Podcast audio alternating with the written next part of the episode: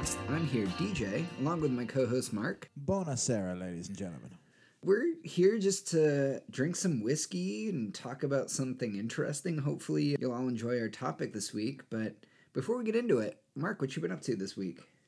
Well, I don't sound like I'm, you know, death warmed over this week. I got my voice back. Excellent. We did some more work on the uh, the homestead here. We have we've been having the contractors coming in and out. But the uh, the big thing was we had our big car club party over the weekend. You know, I'm involved in a little car club. I say big car club party. You know, there's like 17 of us in the entirety of the club, and I think half of us came. But we talked a lot of shop. We did a little bench racing. We looked at Ronnie's new project. He's building a, a 57 sedan delivery, an old Chevrolet wagon that he's going to make a, into a drag car. And we sampled a great many libations. Uh, a few gentlemen procured some homemade moonshine, which, as you know, I'm always a fan of. Oh yes. Uh, we had some Jack Daniels. We had some Tullamore Dew. We had some uh, Dr. McGillicuddy's, and we even had a little bit of what I'm going to review a little bit later on this evening. So, uh, you know, we, we ate some pizza, ate some wings, watched some racing, talked some racing, had some drinks. Hopefully, I closed a deal with Ronnie. I'm trying to buy a set of heads off him for the motor I'm building for the Roadster. So hopefully, uh, I was able to wine and dine him a little bit on Saturday, and he's gonna hook me up. But other than that, it was pretty good. Uh, what did you do this week, buddy? Let's see. I mean, not a ton. I did. I had some stuff brewing down in the lab. I just got done with two seven day liqueurs, so I finished up a, a nice like New England fall apple spice liqueur. When we went apple picking this time, we went to a place we don't usually go to. It's about a half hour away, and it was a lot of fun. And they had like two huge orchards, uh, and one of them was like you know your red delicious, your McIntosh, your Cortlands, like you know all the stuff that you would normally find. And then we found like the secret hidden orchard that had all of like so many rare like apples that they could only do like half rows of them. And we found one called Fairy Crunch. Uh, That with- sounds like a breakfast cereal. right? It's actually my new favorite apple now uh, because I am a New England fall hipster, but it's kind of like Honey Crisp. It, it's but it, it's it's different. It's it's sweet and it's crisp and they're small too. Like you can't really use them for anything but eating. They're really good. So I tossed one of those into the apple spice liqueur. I got a nice Japanese variant apple in there, Cortland and a Mac. So you get some some good stuff in there. Uh, we couldn't find any Granny Smiths at this orchard, which was really interesting. So That makes uh, me sad. I love Granny Smiths. I feel like there are too many green apple flavored things in my life for for me to really truly love a Granny Smith. But I got to give them credit where credit's due. It does tend to mellow out uh, the sweetness of other apples. So this batch of apple spice liqueur, I thought it was really good, but I tend to like sweet things. So uh, we'll see when I when I share it with my my dad later in the month. And I finally fixed my problem with the cucumber mint liqueur. I fixed it by making a second batch and not sweetening it so I could cut the sugar back. So now I have 10 bottles of cucumber mint liqueur and have no idea what to do with them. That is the most DJ problem I think I've ever heard on in my entire life. Yeah, I didn't actually think about the fact that I would have 10 bottles of standard strength and two bottles of oversweet. I now just. Mark, I have too many bottles of homemade liqueur at this point. I don't know if there's such a thing as too many. I, I just look at it as you know you're stocking up in case, God forbid, we have another shutdown. I guess that's fair. I will likely at some point be super self indulgent and, re- and review one of my own liqueurs, but my head's not quite that big yet, so we'll see. Well, I mean, I think I think we have some interesting, at least online for the blog. I think we have some interesting reviews coming up because I was bored out of my mind the other day and I started playing around with gin Ah, uh, because I was inspired by uh, two young ladies who I'm attempting another multimedia project with and their love of everything 1920s and gin related. So I may do a blog post on that. And I also was able to acquire two 12 packs of the Yuengling Hershey's Porter. And I mean, as we've talked about, you know, here on the podcast, I'm not very big into quote unquote hipster beers, But if there's something just utterly bizarre or nostalgic that comes out, I will try to get my hands on it. And you know, this is two great Pennsylvania institutions from uh, the 1800s, the Yuengling Brewery and the Hershey Chocolate Factory, and they got together and basically made alcoholic chocolate milk. Whoa. So uh, I may be reviewing that in the future, not on the podcast, but uh, on our blog, just because it'll give me something to do. And if you're interested, you can read that, because of course this isn't necessarily a beer podcast, but Oh, totally fair. shit I, is weird. you know, I've been thinking about it for a while because uh, a buddy of mine, I I'm not a huge fan of them just because I am skeptical of anything that is this easy to drink. But uh, a buddy of mine really likes Long Island iced teas, so I yeah, yeah. So they I can be dangerous. they they can be very dangerous. Now, it should be noted, dear listeners, that Mark and I are coming at this whole aspect of Im- imbibing that you know we're both in our 30s.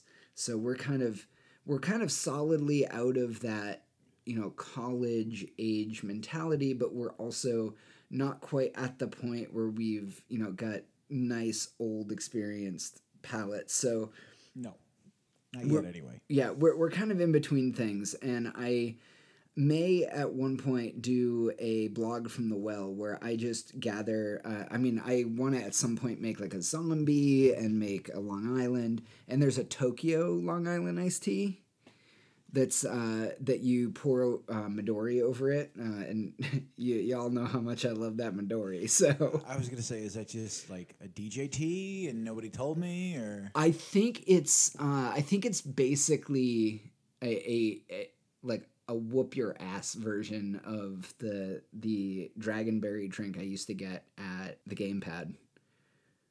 okay, Yeah. may it rest in peace. Yeah, pour one out, boys.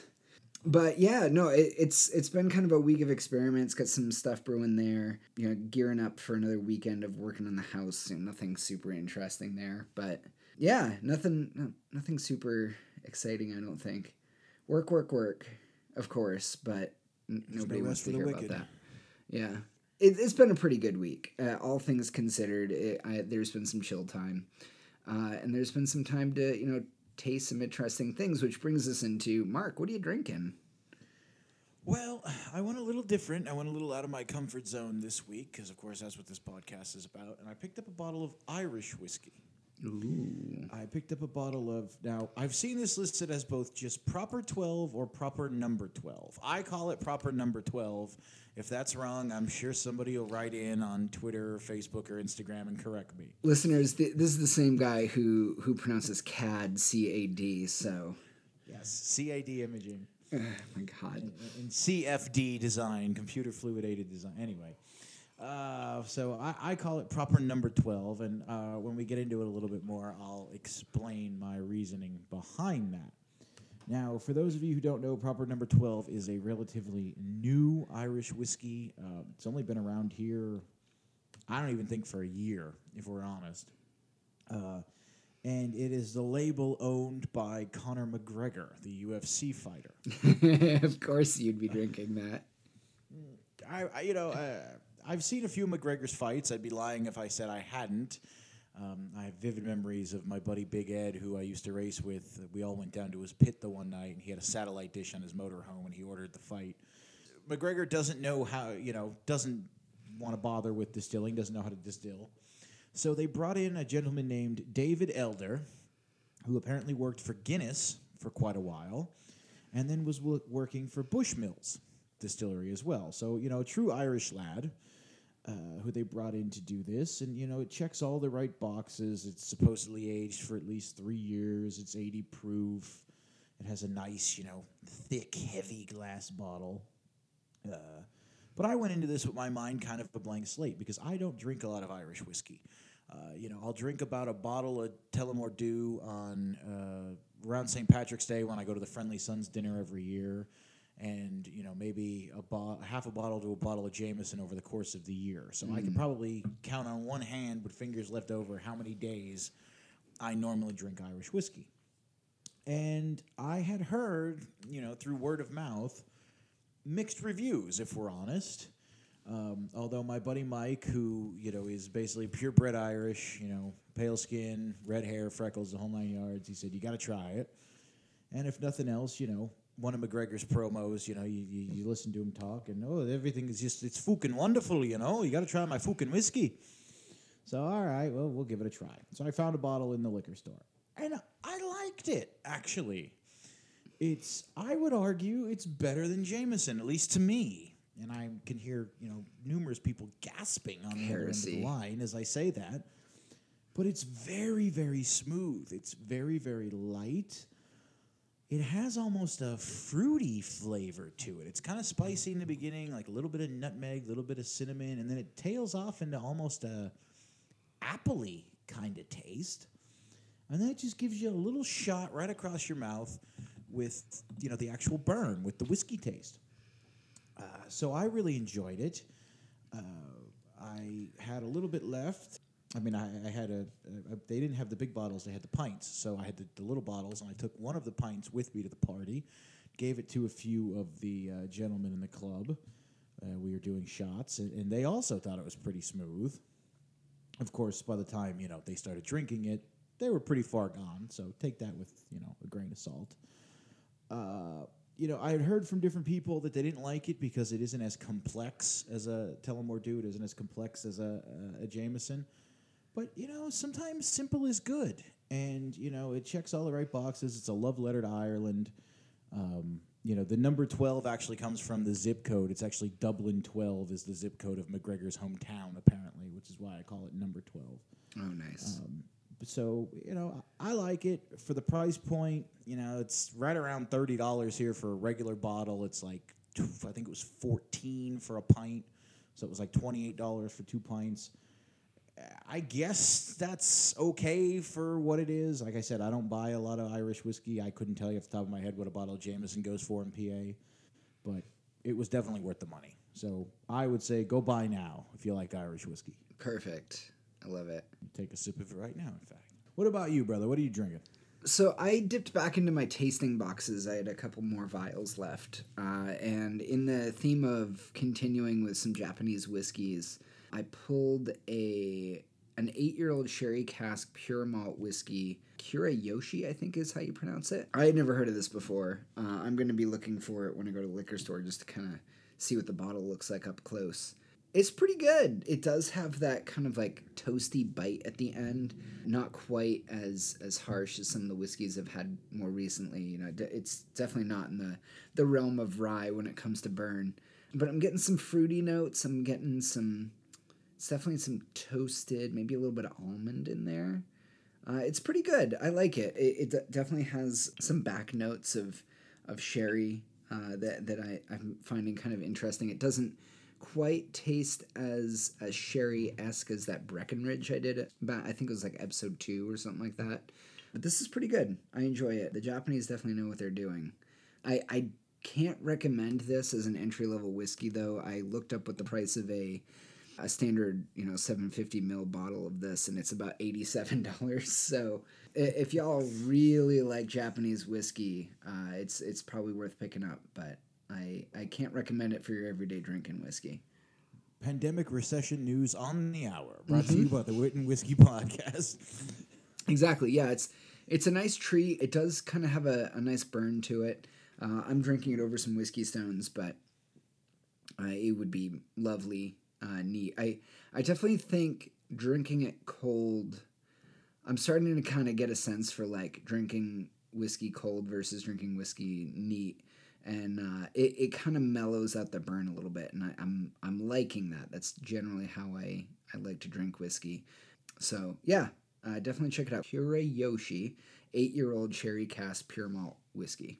There you go. This has really been a uh, properly balanced show, both in terms of price, but in terms of range of whiskey. There's Yes, yeah. Not really much in common on on the reviews this week. No, no. I mean, don't get me wrong though. I love a good Irish whiskey. I've just had quite a few of them, so I'm I'm traveling down the Japanese routes lately. But I will I will always return back to my great love, which is Jameson Black Barrel. So Yeah, yeah. So opposite ends of the globe. We hit Ireland. We hit Japan this week. God only knows where we'll end up next week. I'm looking forward to it though. But before we get to next week, we're talking about toxic fandoms today. Oh boy, here we go. Now, I, I, do feel we need to throw a little disclaimer out here, much like our overs and unders episode a few weeks back. Just because a fandom is toxic doesn't necessarily mean the show is bad or good or anything. Uh, on a, usually, a work will stand on its own most of the time. So you know the the fandom, for the most part, with some exceptions, shouldn't really reflect the work too terribly.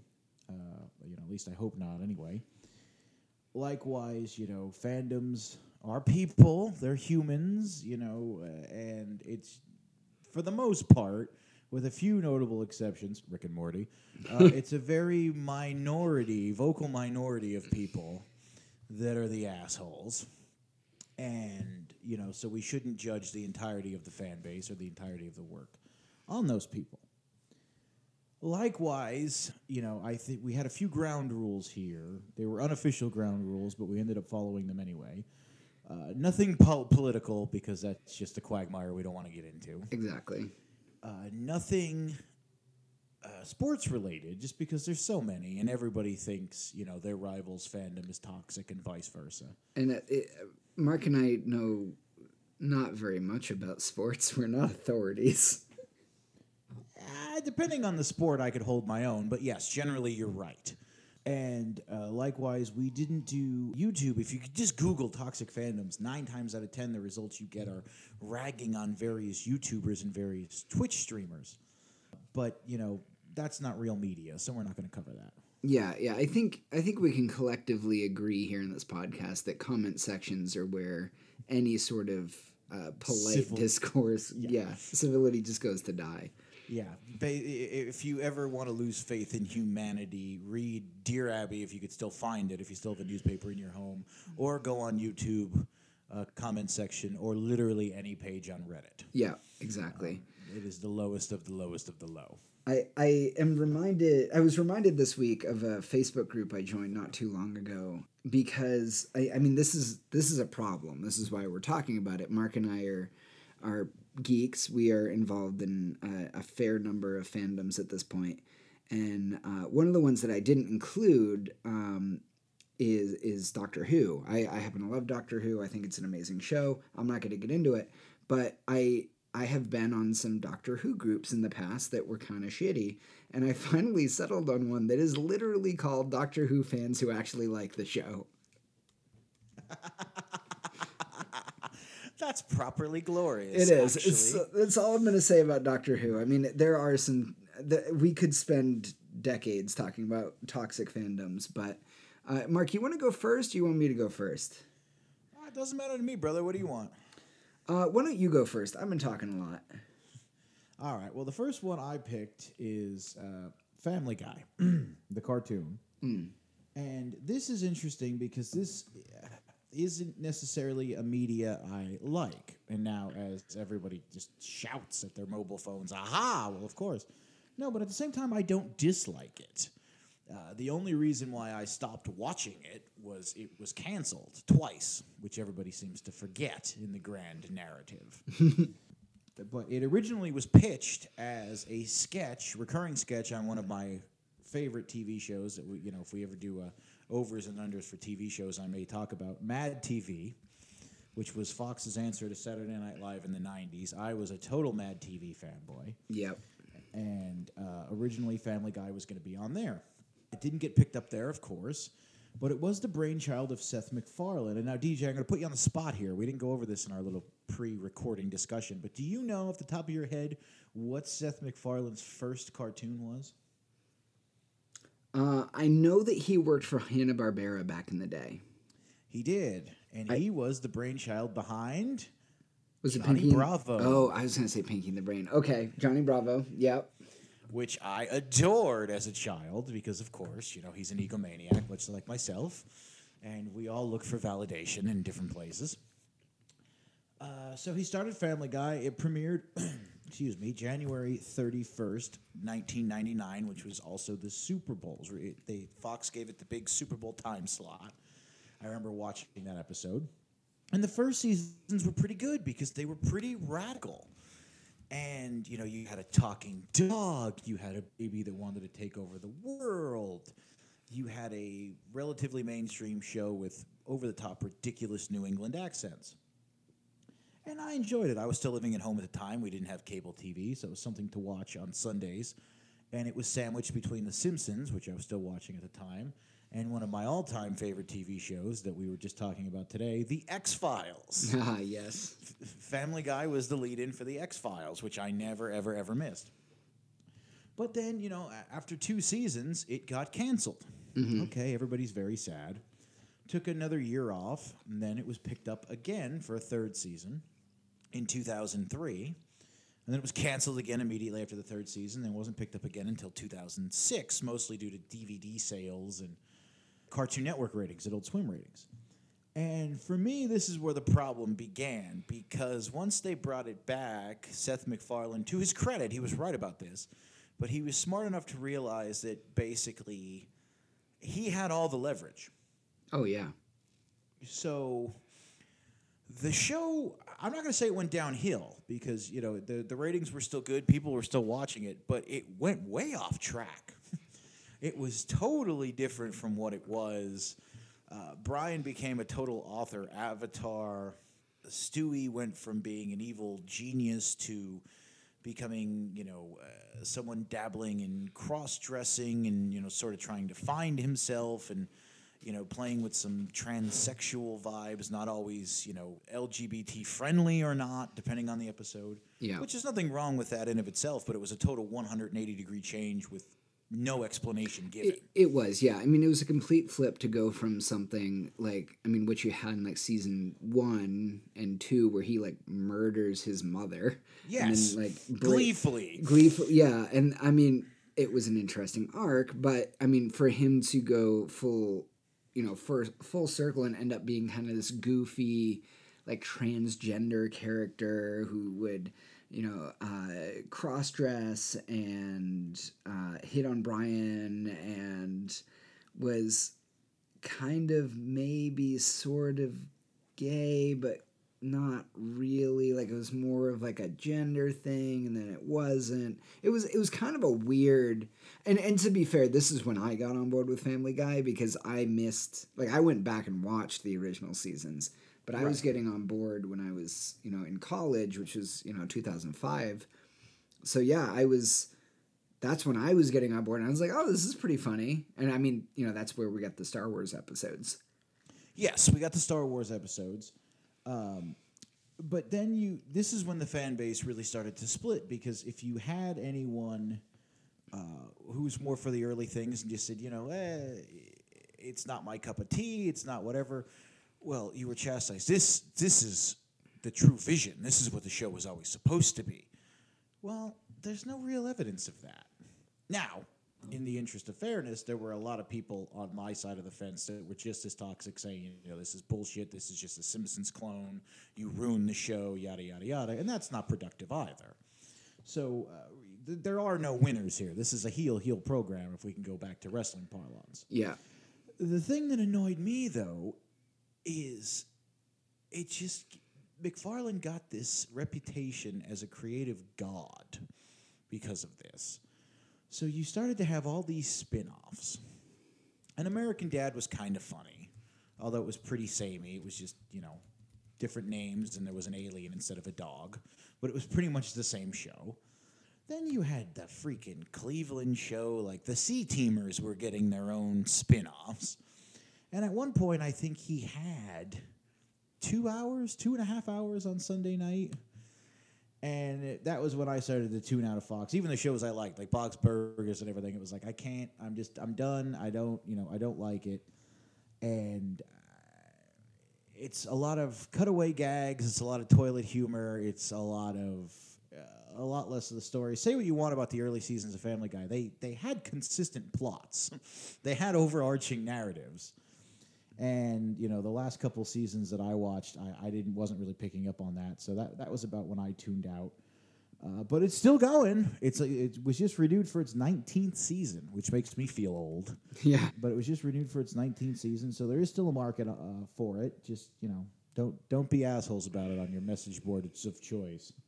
Oh yeah, I mean, I still, uh, I think uh, the the only three episodes of TV shows that I kept on my my phone because I bought them on iTunes way back in the day.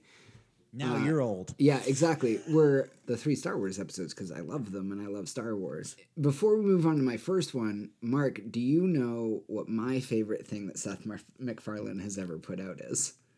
Oh, it's that spacey show you're always trying to get me to watch. Well, that's pretty good, but no, that's not it. Is it that bad western he put out? No, but I like that one too. See, I didn't enjoy that one. Okay, I don't know what it is. What is it? In 2011, he put out a jazz album in like in, in the style of uh, like Fred Astaire or you know that kind of era, right? Rat Pack stuff. Yeah. Uh, and it's called "Music Is Better Than Words." Now, see that I might have to look up. That I might give a listen to. Yeah, I highly recommend it. We're not really doing our favorite music for this episode, but that is just uh, it's classic. Like snap your fingers, just kind of sit there, read a book, listen to it. it. It's it sets a great tone. And I thought when I first got it that it was just going to be like a bunch of butt and dick jokes, and it's not. That's what I would have thought. like it's literally like that classic kind of. I can't think of the guy's name. Who who did New York, New York? Frank Sinatra. Frank Sinatra. Yeah, thank you. Guys, I'm like a glass of whiskey in. Let, leave me alone. But it's very like Be kind to him on the message boards, folks. yeah, Be kind. it's very Frank Sinatra, and I love Frank Sinatra even when I can't remember his name. But yeah, no, the album is called "Music Is Better Than Words." Very good. All right, I'll have to check that out. So my, All right, what are you starting off with? I'm gonna start off with Star Wars. Oh, we're going big first. We're okay. going big. We're going big because my last one, uh, I, I'm going to try to end on a positive note. So, uh, Star Wars is my first great science fiction love. I was there for all of it. I mean, I was not alive when the first three movies got produced, but uh, you know, my dad and I used to do movie nights on Wednesday. Shout out, Dad, for getting me into nerd culture. It's all your fault. But we would hang out on Wednesday nights and we would watch our Holy Trinities. It would be the original Star Wars trilogy, uh, Back to the Future, Indiana Jones, uh, sporadic episodes of uh, TNG, uh, all the nerdy stuff. Everything was great, and I loved it. It was I, I it was space wizards with laser swords. That's all I ever wanted in a movie was space wizards and laser swords. That's And a terrifyingly apt plot synopsis. Right? Continue. It is. And so when the opportunity came for me to be able to see a new Star Wars movie in the theaters, holy crap, guys. Phantom Menace. I was there for it. I can't tell you how many hours I put into that pod racing game. Mark can probably say the same. I still have it. I bought the remake on the PS4. I still play it. Yeah, yeah, so did I. I. It's so good. It was the first time that I ever encountered fans of the show who were in my like social circles who just didn't want to fucking like anything. And I hated it because I just was there for I like it's Star Wars, guys. We're not talking Socrates. We're not debating moral philosophy. It's space wizards with laser swords. And that's all I wanted out of it. I really enjoyed the special effects. I really enjoyed the characters, even though they were kind of derpy at times. And the same was true when I got into the uh, prequel trilogy. I loved the prequel trilogy, and everybody around me fucking hated it. And I was like, oh, uh, wait, what? We're not allowed to like Star Wars? We have to have something negative to say about it? And this was the first experience I ever had with this idea of toxic fandoms. And holy crap, did it only get worse when we got to the sequel trilogies fairly recently. Uh, Yeah. yeah. now, I here's my hot take, boys and girls. Uh, unless it's the Star Wars Christmas special, I love everything about Star Wars. Uh, I have read what is now considered Legends. I've read a bunch of that stuff. I've read Heir to the Jedi. I understand the rule of two. I collect weird Star Wars books. Uh, I know what my color lightsaber is yellow. Yo, what's up? And I I just love it. it it's one of my great fandoms. Uh, you know, I, I, all of my friends and I used to collect all of the action figures and the planes and stuff when we were kids. I've never stopped liking Star Wars, and it has become increasingly difficult to talk about my love of Star Wars as I have gotten older because everybody's got something negative to say about it. On and and this is kind of one of those rare cases where the people who like Star Wars don't fucking talk about it. So there isn't really two sides of this conversation most of the time. It's just a bunch of nerds on message boards arguing back and forth about which part of Star Wars was worse. Yeah. And that makes it like a really negative thing to be into. What do you think of Star Wars, man? I, I really I used to like it. I used to love it. Um, you know, I again I wasn't uh, born when the originals came out, but I remember my mother, my father, of course, the old man. You know, he hate he hates Star Wars. So my mother took me to see the special edition movies in the theaters. Uh, still have the VHSs some somewhere. I played the collectible card game. I was very big into the collectible card game. Loved the books, and I refuse to call them legends. It's the expanded universe. Disney could fuck off. I probably have 50 of the books, maybe 45, 50. The sequel trilogy was what it was. I I am perfectly capable, and we should, we're probably going to do an episode on Star Wars, folks. So buckle up. But I am completely accepting that there might be problems with the sequel trilogy. But oh, that's I, I, did I say? I'm sorry. I meant prequel. I, I have yet to see the last. Oh, okay. I meant the prequels. So, my my fault. My that was my fault. All right. I'm gonna, I'm gonna give you one one hot take before we go to your second one.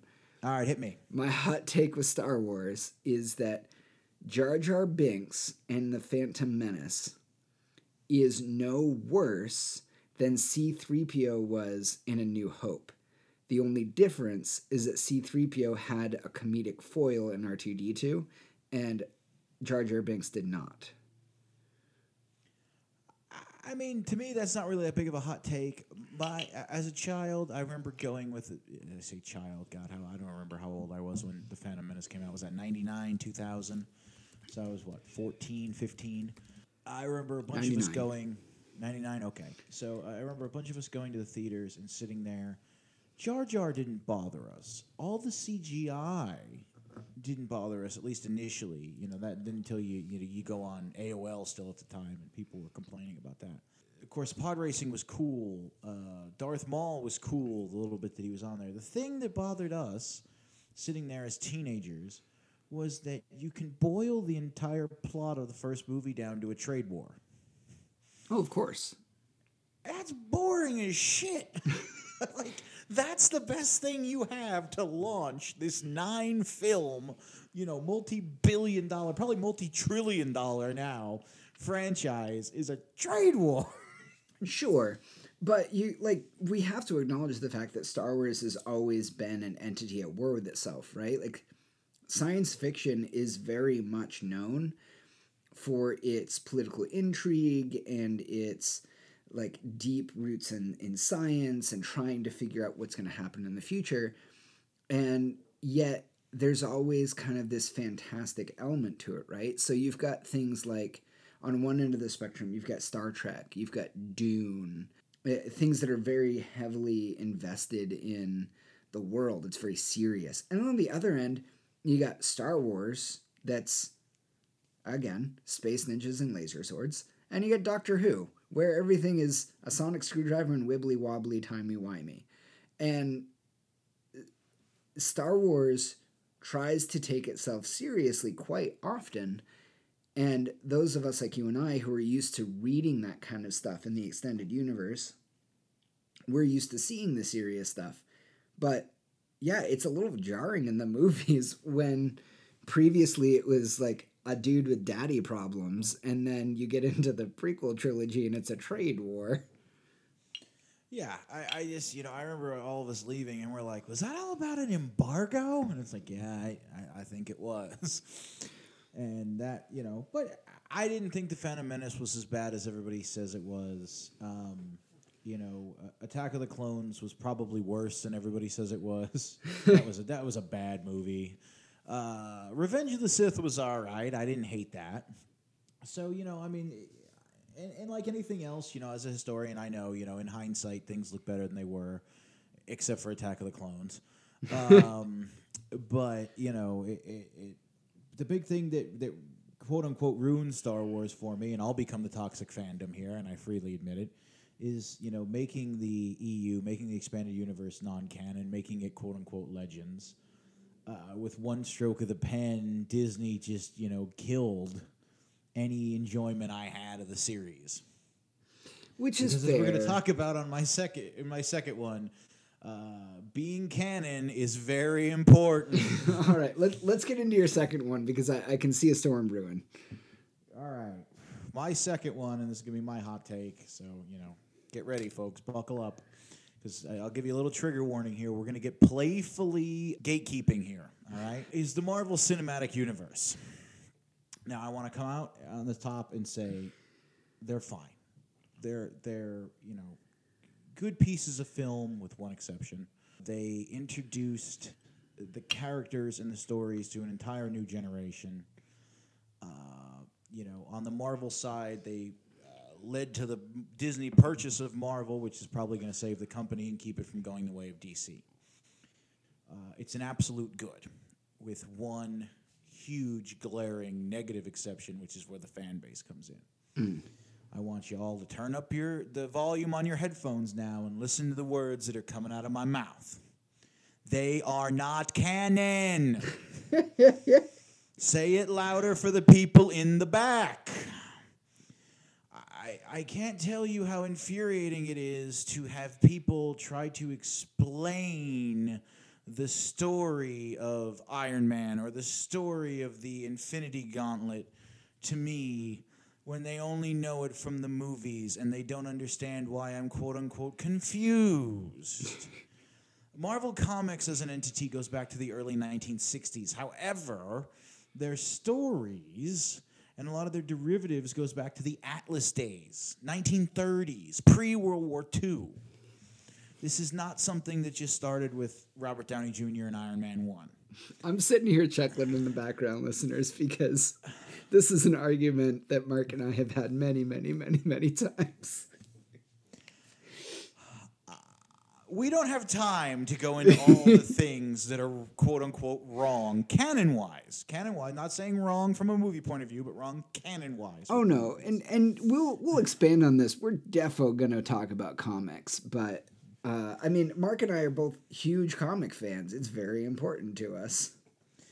And this isn't just a problem of, you know, Marvel and their source material. This is leaching out. There was an article. Uh, well, I guess it's about a year ago now. It feels like 10 years ago because 2020 is, you know, never ending hellscape. Um, but there was an article out talking about the HBO Watchmen series. And they were interviewing whoever it is that's directing it. And he and they asked him point blank, "Do you consider the comics, the graphic novels, canon?" And he had to pause for a second and say, "You know, I think I do." the source material to the show that he was producing.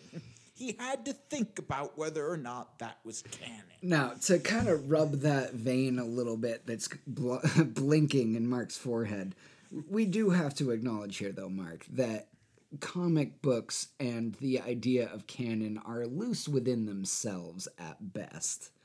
They are.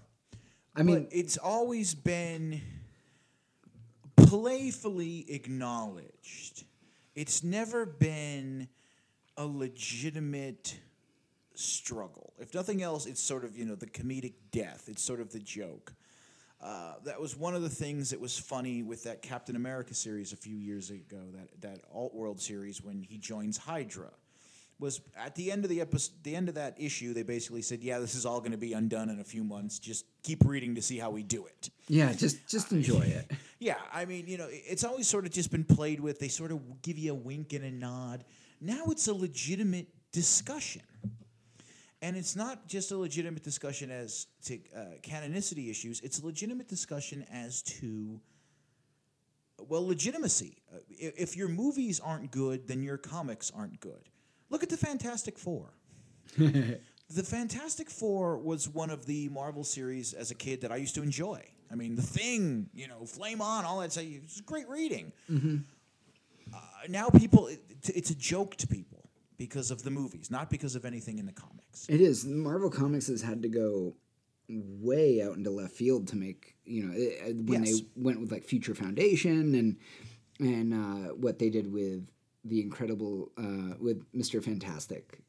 Yes, Mister Fantastic. Mr. Uh, Fantastic. Yeah, I always And- say Fantastic and Incredible, but what they did with Mister Fantastic and Secret Wars, like they had to go way out of line Oh, yeah. of, of canon there, and I mean, we don't need to talk about the death of, and return of Superman, do we?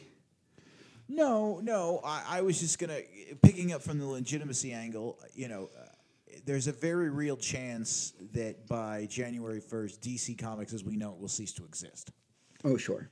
and uh, you know that's just the truth. And uh, you know, it's no secret. I prefer DC to Marvel. I enjoy some Marvel titles, but as comic books go, I prefer DC to Marvel. And some of their modern stuff has missed, I'll, I'll admit, but overall their writing is still very good.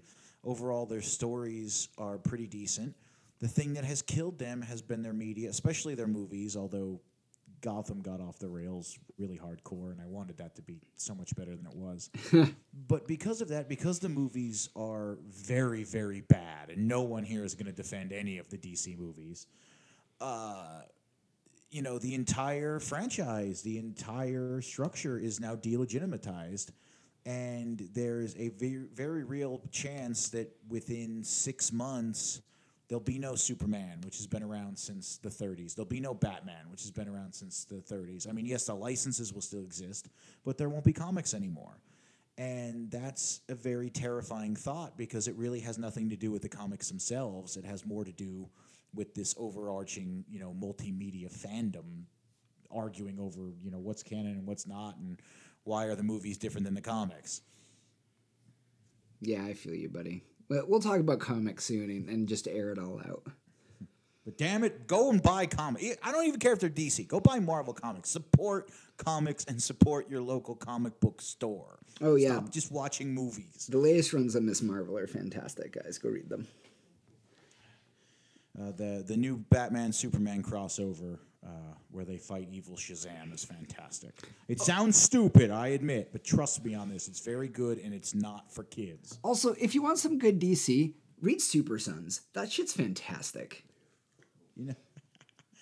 Well, uh, this is really getting off topic, and you might actually want to cut this. But instead of that Animaniacs comic, I almost sent you the variant cover of number one of Super Sons. I, I found a copy with the variant where Lex has like both of them by the collar, and it's just giving them a disapproving look.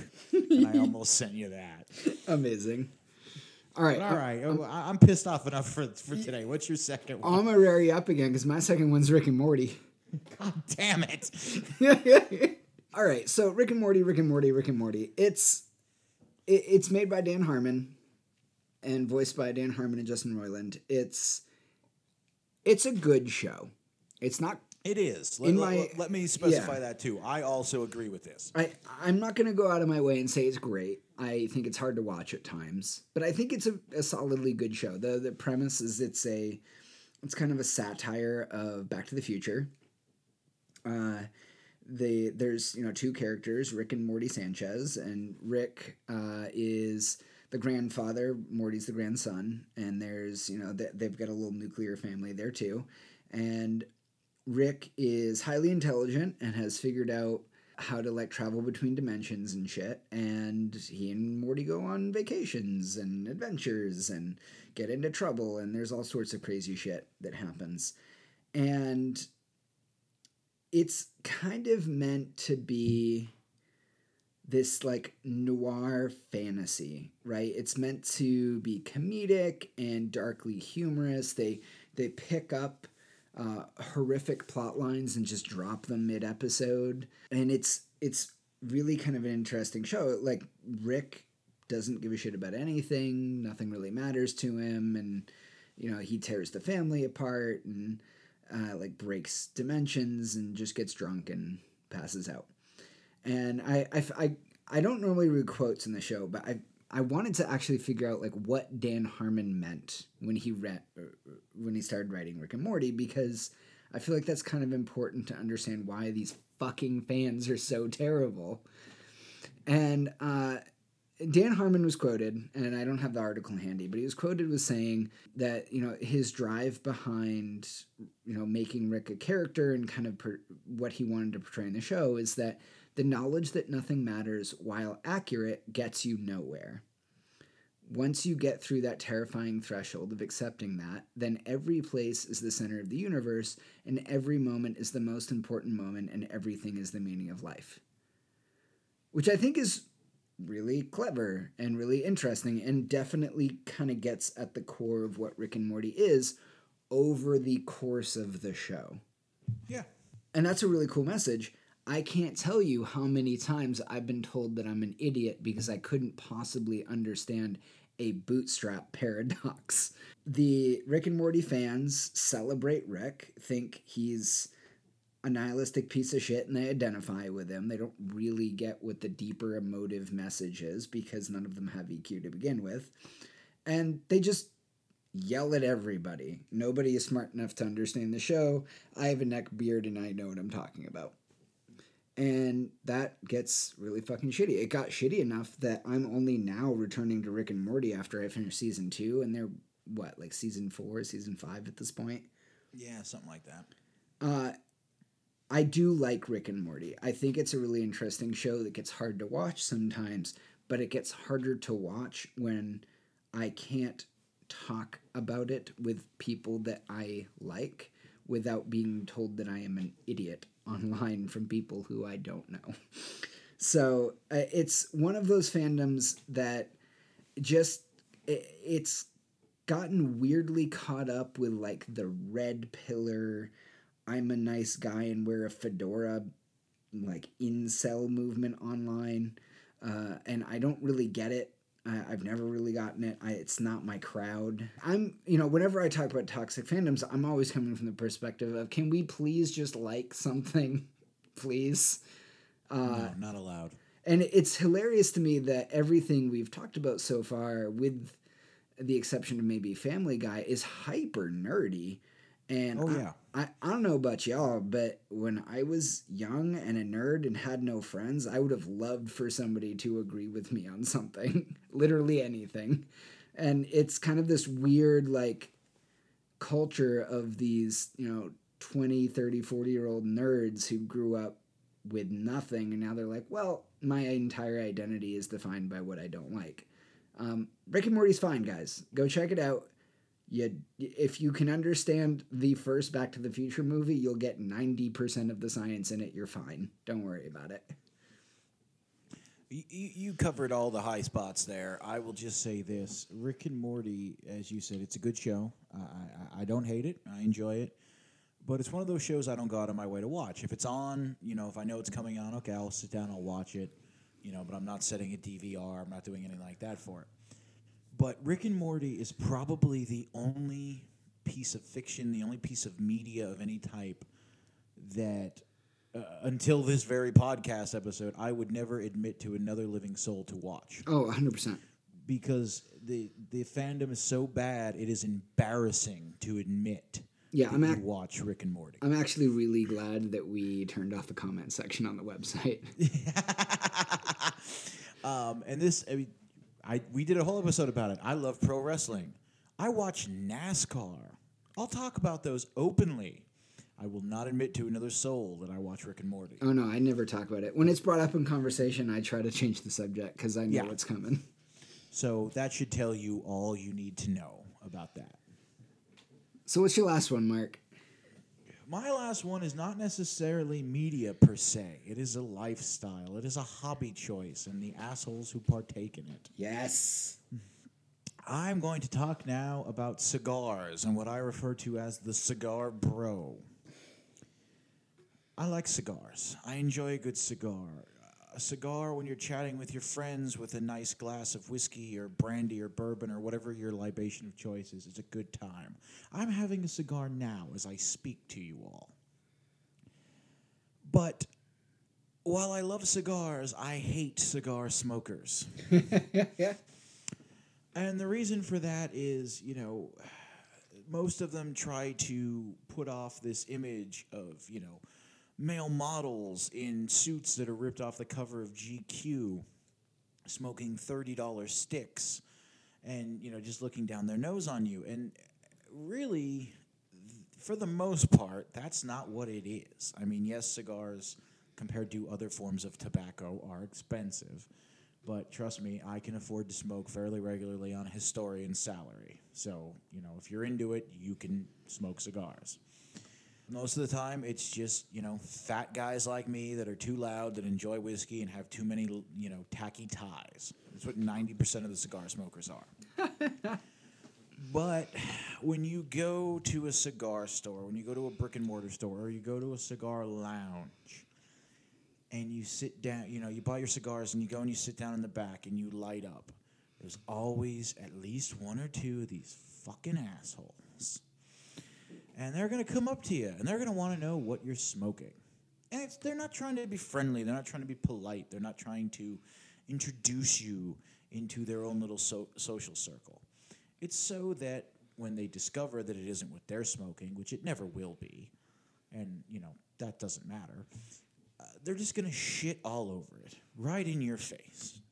oh, I can't believe you smoke, punches, or I can't believe you smoke Macanudos. You know, you should only smoke this. You can only smoke that. Blah, blah, blah. Now, there's nothing wrong with you know if you ask somebody what they smoke and you try to give them suggestions based on that. You know, oh, if you like Romeo and Juliet's, why don't you try a CAO or something like that? That's fine.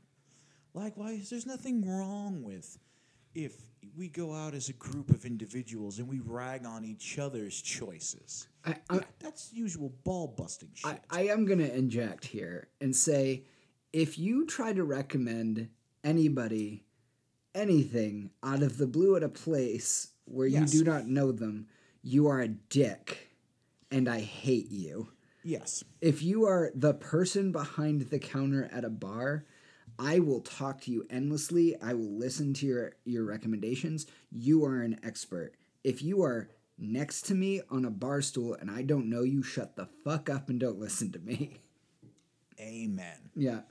Likewise, if you have a cigar, do you want to leave the band on? Leave it on. If you want to take the band off, take it off. I don't give a fuck. that is the dumbest argument. It is the stupidest question because no matter what your answer to that question is, on or off, you are considered wrong by 50% of the population. And I have never understood that. It doesn't matter. It's literally a piece of paper. They have started to have to modify the design of packaging of cigars and put the band at the end to force people to take it off because it's such a big deal to some people. I don't fucking understand. Oh my god, just let people enjoy things. Yes, let them enjoy cigars. Because this is another thing in the next 20 years we ain't going to be able to do with all the, you know, government oversight and everything that's coming in. So you should be thankful that people want to come in and want to smoke cigars. So just shut up and let people enjoy them. And don't read Cigar Aficionado unless you're reading the reviews. The reviews can be helpful, but don't read any of the articles. Oh my god, just Google shit. You don't need a magazine. I just get a magazine called Imbibe because it has a really funky feel to it. I don't I never am ever going to brag about reading a magazine. No, yeah, I don't care that you know you've been a subscriber for how many years. Nobody cares. No. you know, let me sit here. Nobody cares about your your yacht or your wood shop or your taste in cigars. Just go away. That's my last rant. You know about something that's near and dear to my heart. You know, don't don't ruin cigars. Just just don't. We should probably do like an episode on social niceties at some point. I think that would be really interesting. Yes. All right, hit me with your last one. All right, you ready for this one? Drop a bomb on me, brother. All right, I am also going with a culture fandom rather than a piece of media, uh, but it's a culture fandom around a media genre. And we've actually talked about this media genre, and that is the cosplay and weeb culture around anime. Ah, yes, this is. Yeah, this is another. You might get as as, fired up as I was on this one. Oh, I will. Right. All right. So this is really tied up with uh, going to conventions of any kind. It could be an anime convention, a Star Trek convention, a comic book convention. I don't give a shit what your fandom is. There's a convention for it. Fuck their gun conventions. It doesn't It was a matter. payday convention for a number of years. Exactly. That's a fact. Look it up. And it doesn't matter what your fandom is. There's probably a gathering place for this fandom. There are woodworking conventions. There are, are I mean, they're they're called car shows, but they're car conventions. We all know what they are. Well, there are. There, there, yeah, the, the, the New York Auto Show, the Geneva Auto Show. I mean, like you said, they call them shows, but they are massive industry conventions. Yeah. So uh, I'm going to shorten it to con because that's what we do. It's con culture. And what I'm talking about is specifically two pieces of con culture. Part of it is the cosplay, and part of it is kind of the the hyper unsocial aware rabid fans that quote unquote ruin it for the rest of us. I'm going to back that up a little bit. But let's talk about cosplay first, uh, because that's a relatively easy one to talk about. Cosplay is a lot of fun to do. You, you know, it's one step past dressing up for Halloween, and it's a few steps before you actually get to LARPing. You dress up as a character that you really love from a show. You might buy your costume. You might work on your own costume. You might piece it together from a hoodie and a pair of pants you have in your bureau. Whatever it is, you're dressing up as a character. You take pictures with people at cons. It's a ton of fun. It's so much fun that if anybody is curious about going to conventions and is terrified of cosplay, I highly recommend you do it on your second con. Don't do it on your first. Get used to what, you know, being at a con is like. But do it on your second one. It's so much fun. My first cosplay ever was from the show Naruto. I bought a costume online, I painted my face, I tied a ninja band and balanced a dog on my head, and it was so much fun. I, I had people running up and asking me for pictures, and my cosplay wasn't all that good, folks. And it was great. It, it was I was able to explore a side of a convention that I had never done before, and it was a really safe way for me, who has a lot of social anxieties, to get out there and experience what it was like to be part of a community. But there's also a really shitty side of cosplay, and that is there's kind of this quote unquote elite side of cosplay where there are people who make it their career. You know, they uh, make their own costumes, they get sponsored, they do cosplay tutorials, they go out for photo meets, and some of those people are super nice, and some of those people are the shittiest human beings in the world. They shit on people's cosplay, they tell you there's only one way to do it, they body shame people. It's a nasty side of con culture. There are definitely cosplay that I would love to do and I have not done because I know that cosplay culture can get kind of shitty and I'm starting to get a little bit more used to it and thinking about doing it in the near future. But you know, the idea of like guys cosplaying girls or vice versa, a lot of shaming in that area. There's a lot of outspeak right now against that sort of thing in cons, which has been really, really nice recently. You know, a lot of like you know large people cosplaying skinny people or vice versa you know small guys or, or girls cosplaying big characters or vice versa and and the idea is that cosplay is not all one shape cosplay is not consent like just because you are cosplaying a character does not mean you are inviting people to criticize you and just Say keep it it louder for the people in the back. Yeah, exactly. Cosplay is not consent, guys. And that kind of leads us into the other side of con culture, and that is uh, specifically in the cons that I'm talking about comic book conventions, Star Trek conventions, anime conventions. We're not the most social people in the world.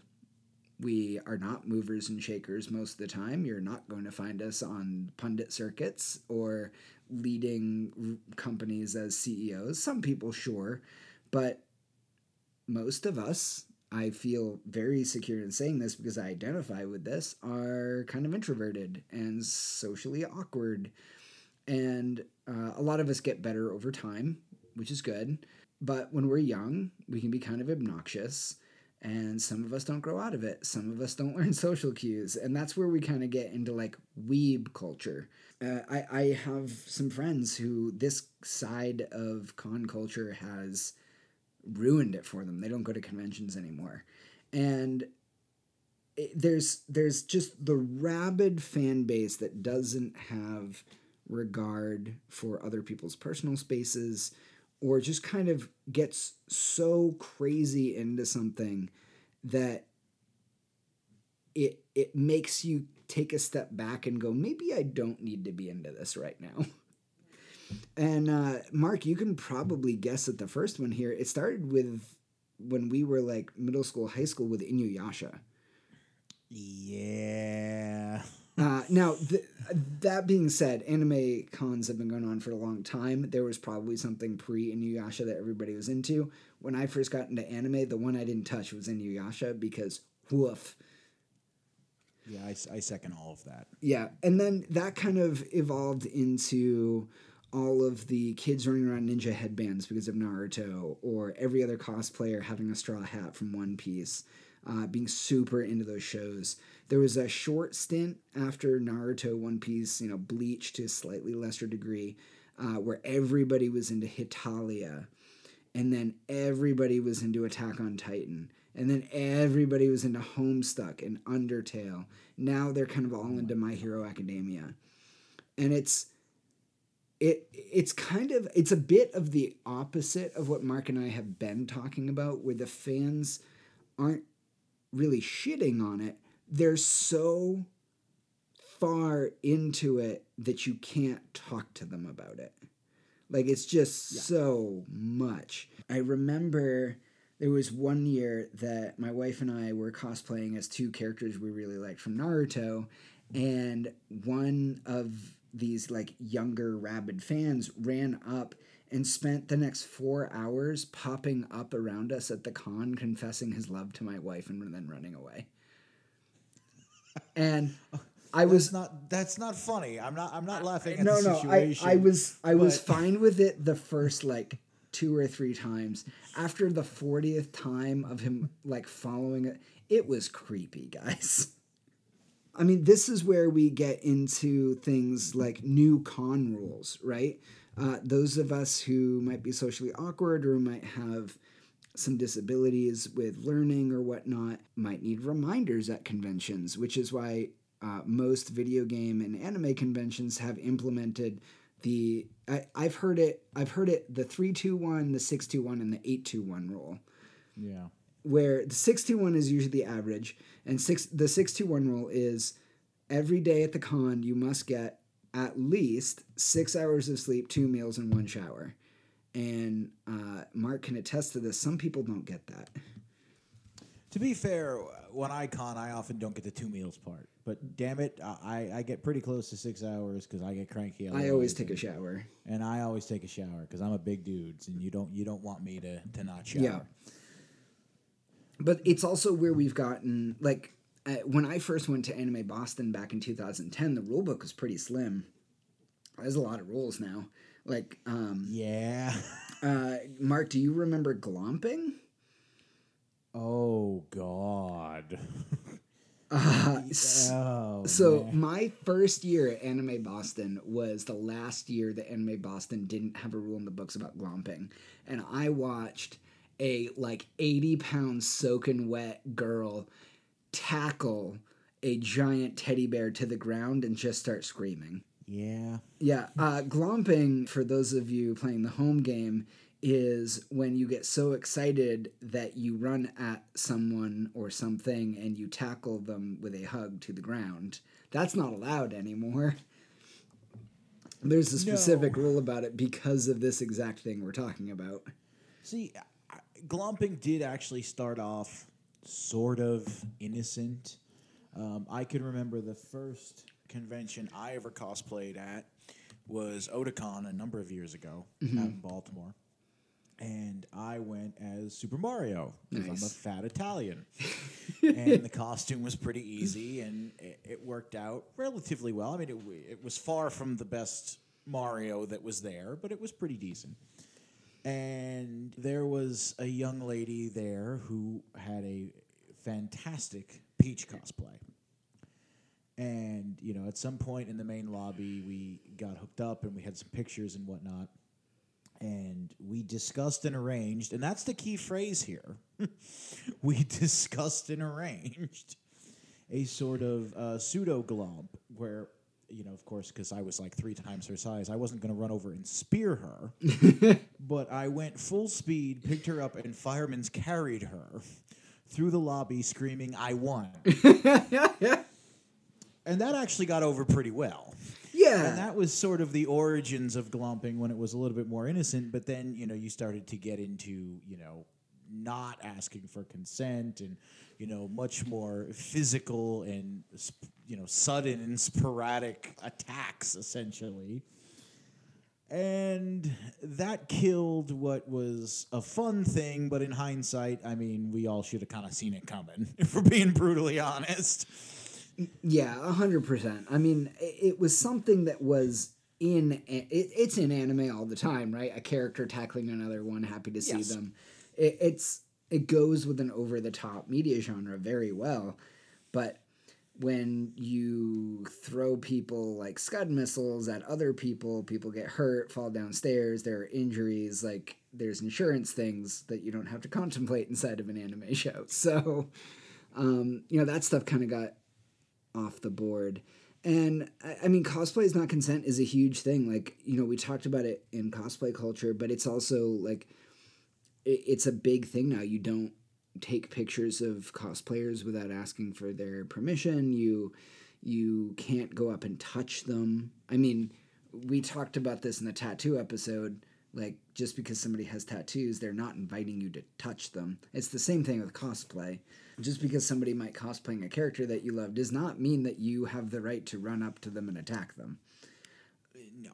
I, I want to end it on a good note, though, because things like weeb culture in the anime and the con scene, while it might be day to day kind of obnoxious, it might kind of gatekeep in its own way some shows, right? Like I I know My Hero Academia is a great show. I haven't gotten into it because I don't want to talk to anybody about it.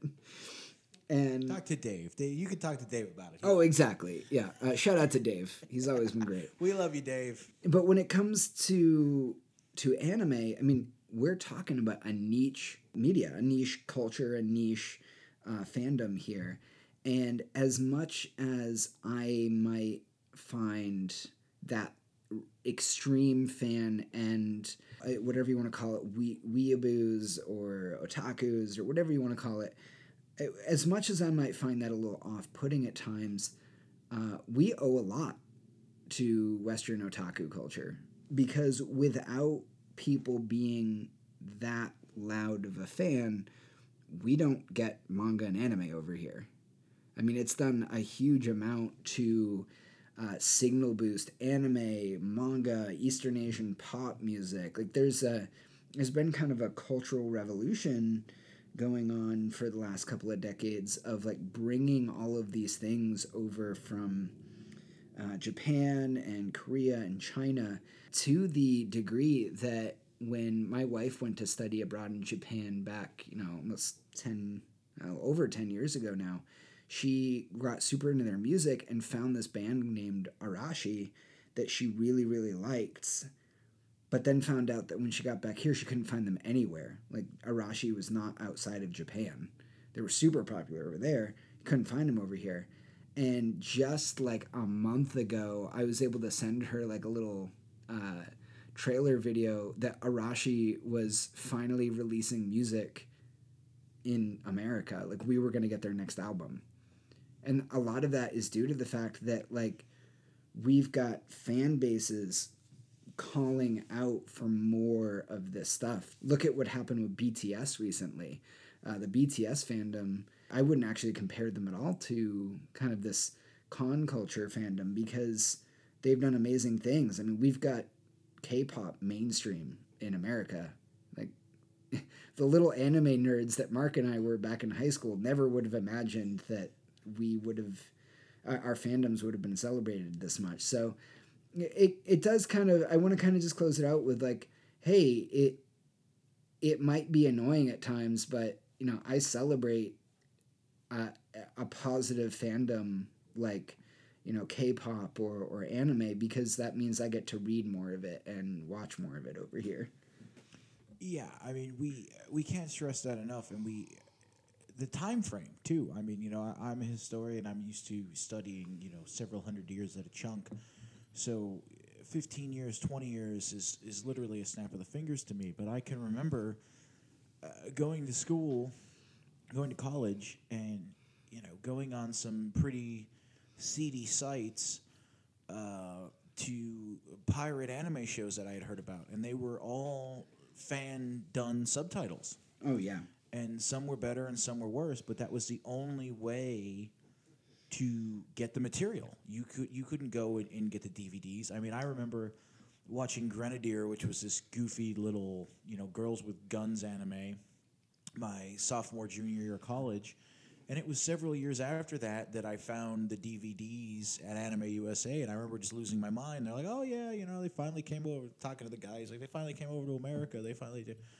But you know, I mean, Grenadier, uh, Death Note, even you know, which is such a cornerstone of hot topic culture now. Mm-hmm. You couldn't find that anywhere. I mean, if you wanted anything from that, you were ordering them uh, from sites in Hong Kong. And it was 50 50 if they'd even make it through customs, much less, you know, actually be a, a good sub. So, uh, yeah, there has definitely been a movement to sort of mainstream this, which has been uh, wonderful, all, all toxicity aside. So sometimes you have to take the bad with the good, but, you know, everything in moderation, guys. Oh yeah, I celebrate otaku culture in in America, um, but personal space, guys, personal space. All right. Well, that's this week's episode. We want to thank you all for listening. Subscribe to us. Follow us on your preferred media platform of choice. We're on Spotify, we're on Apple Podcasts. Uh, a good chunk of our episodes are on Podbean. We're working on getting on Google Podcasts. We're still on our website. So follow us on all your various social uh, uh, podcast platforms. Follow us on all your various social media pod, uh, p- platforms. We're on Facebook. We're on Instagram, both at the Wit and Whiskey Cast. Uh, you know, no H in wit and an E in whiskey, as we always say. You can email us at the Wit and Whiskey Cast at gmail.com. Uh, big shout out to uh, Nuno Henry Silva. He did a, does our intro and our outro, of course. We're going to send you over to his SoundCloud uh, in the show notes for this week. So be sure to give him some love and drop us a review. You know, we want to hear feedback. We want to hear, you know, any suggestions for whiskeys to review. We want to hear, you know, any suggestions for topics. So drop us a review. You know, hey, you give us a five star review, I'll give you a shout out on air. How's that? How's that for pandering, huh? Yeah, definitely. you drop us a five star review, we'll, we'll give you a shout out on air. Yeah, yeah. Drop us that. Um, it should you know be really quick. Drop us that five star review if you if you like us. Uh, the reviews, I I haven't found a way to review things on like Spotify and shit, but we know that you can review us on Apple Podcasts. Uh, if you could do that, that we'd super appreciate it. When you do, shout out to us on Instagram, Facebook. Uh, drop us a, a line at the email. Uh, we'll give you a shout out on the podcast, uh, and we're always looking for for new new topics, new whiskey, anything. So our our various platforms are wide open. Feel free to message us out. That's true. You're not going to hurt our feelings. We're, we're, we're big boys. All right. So, what in the hell are we going to do next week? I think it's it's my my turn to pick. I think you got to throw me three, and then it's my turn to pick. That's fair. Hmm. I've added a few sin over the course of a week, so. But don't feel like you have to pick any of those. But you might notice the list is longer. Uh, let's see. Coffee versus tea. I knew you were gonna. That was gonna be one of them you were gonna pick. I can't resist. I have so many thoughts in both ways. Comic books. I mean, you know, we got a good jumping off point for here. We do. And I don't know. How about what if we did another hot takes? Okay. Uh, hot takes on hmm books. Ooh. Ooh, now you done now you done threw me a curveball there. Hmm. Do it like last time, three over, three under. We could. Uh, yeah, all right. I, I think I think we're gonna have to do that one. we're gonna have to do hot takes on books. That'll be fun because I have many, many, many, many, many, many books. Yeah, as do I. Just picking six. Well, picking three either way, but just picking six is going to be difficult. But I I think we can do it. Oh, I'm looking forward to next week already. So there you have it, folks. Next week is going to be hot takes on books. We're going to each pick three books that we feel are underrated. We're each going to pick three books that we feel are overrated, and we're going to explain why, presumably outraging the other one on at least one or two of them. uh, but again, don't forget, just because something's overrated doesn't mean it's bad, and just because something's underrated doesn't mean it's good. Trust us. Yeah, exactly. I, I'll make sure to pick one that's probably not very good, but I still love it. Yeah, I, I probably will too, because I've got a couple doozies upstairs.